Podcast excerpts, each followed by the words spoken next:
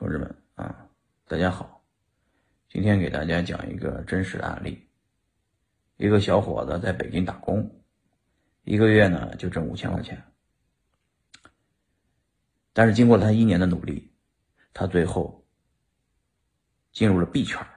买了一百个比特币。他是怎么做到的呢？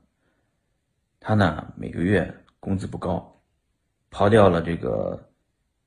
两千块钱的租房成本，还有两千块钱的吃喝拉撒，他一个月就剩一千块钱，一年下来，他也就攒了一万块钱，啊，但是，他进入了币圈，想在币圈发财，啊，于是，他最终，啊，努力的说服了他爹，给了他七百万，买了一百个比特币。